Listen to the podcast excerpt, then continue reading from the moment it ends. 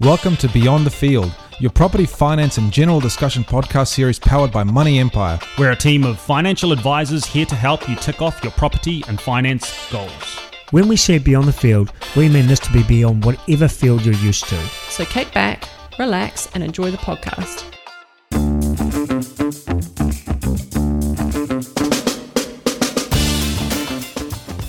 My name's Kane. Today we have got the expertise of the Money Empire advisors uh, on this podcast to talk about the new taxation laws on property, which um, is a real stirrer and uh, it's going to be interesting to get everyone's feedback. So I'm going to throw it out to the room here.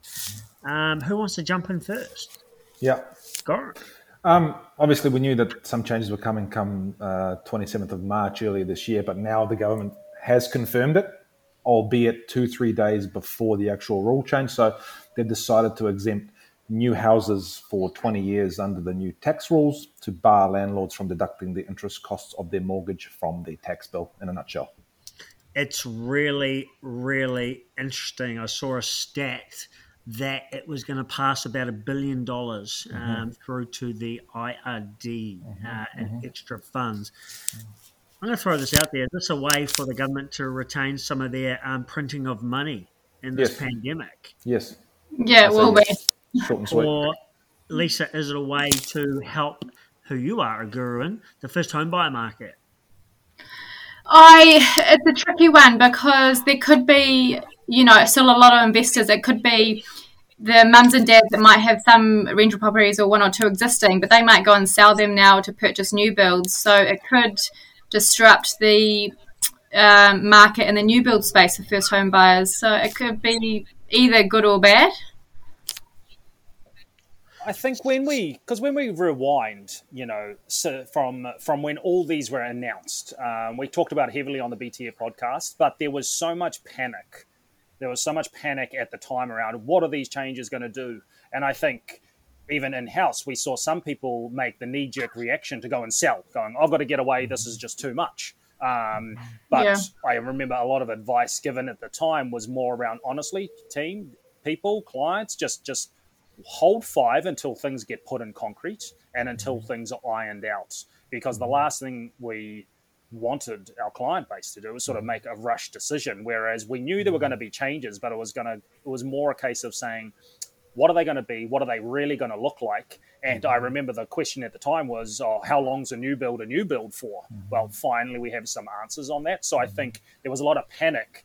Um, and unnecessary panic, but that's what the media sort of drive up. So now it's about sort of getting sound advice moving mm-hmm. forward. But at the time, a lot of this was targeted at first home buyers and helping them out. But what do the smart investors go and do? They went and snapped up all the new builds. Um, yeah. So when we say we're trying to help, it's all targeted towards a first home buyer market. There were so many what ifs at that stage, and things will mm-hmm. only maybe begin to get ironed out now.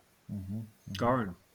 Um, it's very much important to note that this rule also applies to properties that receive their code of compliance certificates um, on or after the 27th of March 2020, not 21, 2020, that'll be eligible for the interest deductions for up to the 20 years from the time the property's CCC was issued. And also, it'll still apply um, to the initial purchaser and to the of the new build and any owner after that within that 20 years. Yeah, so exactly. So, Goj, if I um, buy a new build property um, mm-hmm. and exempt for the next 20 years, and then you decide to buy it off me in five years' time, mm-hmm that's yeah, still going to be covered.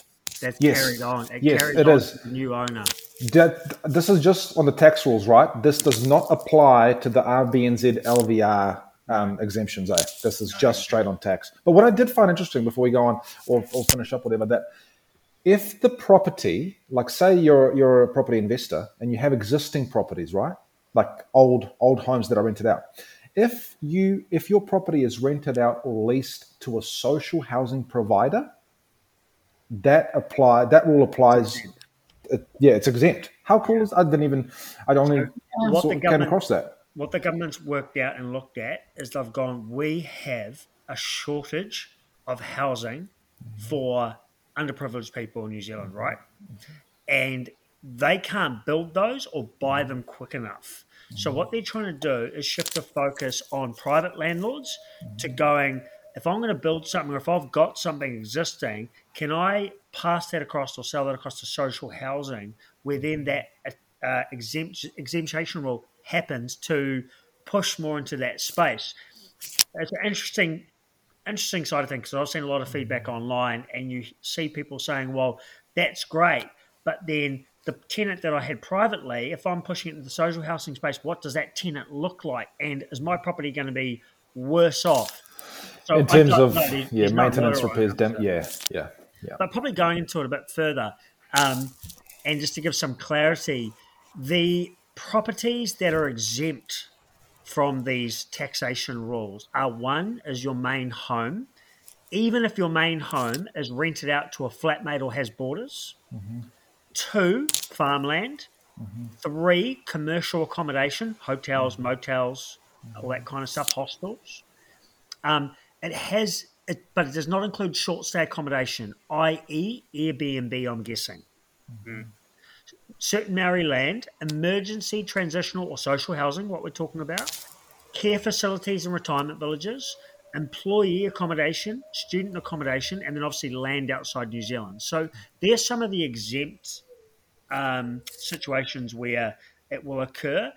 If you do own an existing home uh, that is obviously older than pre March 2020, you mm-hmm. have a scaling yearly uh, rule around the taxation. So from 100 to 75 to 20, uh, 50 to 25 to zero.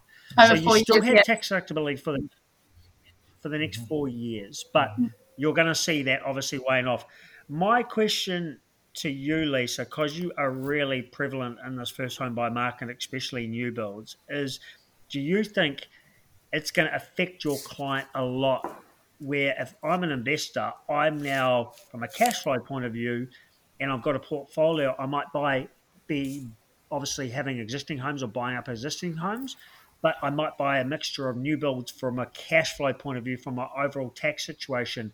Is that going to affect a client that, that, that you think you'd fit into a, a new build uh, with a low deposit? I don't think, to be honest, it would affect it too much, purely because a lot of the new builds out there that I'm seeing, their rules are first home buyer, got to live in there three years, two years. They've got those exceptions there. So I guess it will come down to the certain development companies that are going to be off, still offering that, and if they'll continue to offer that.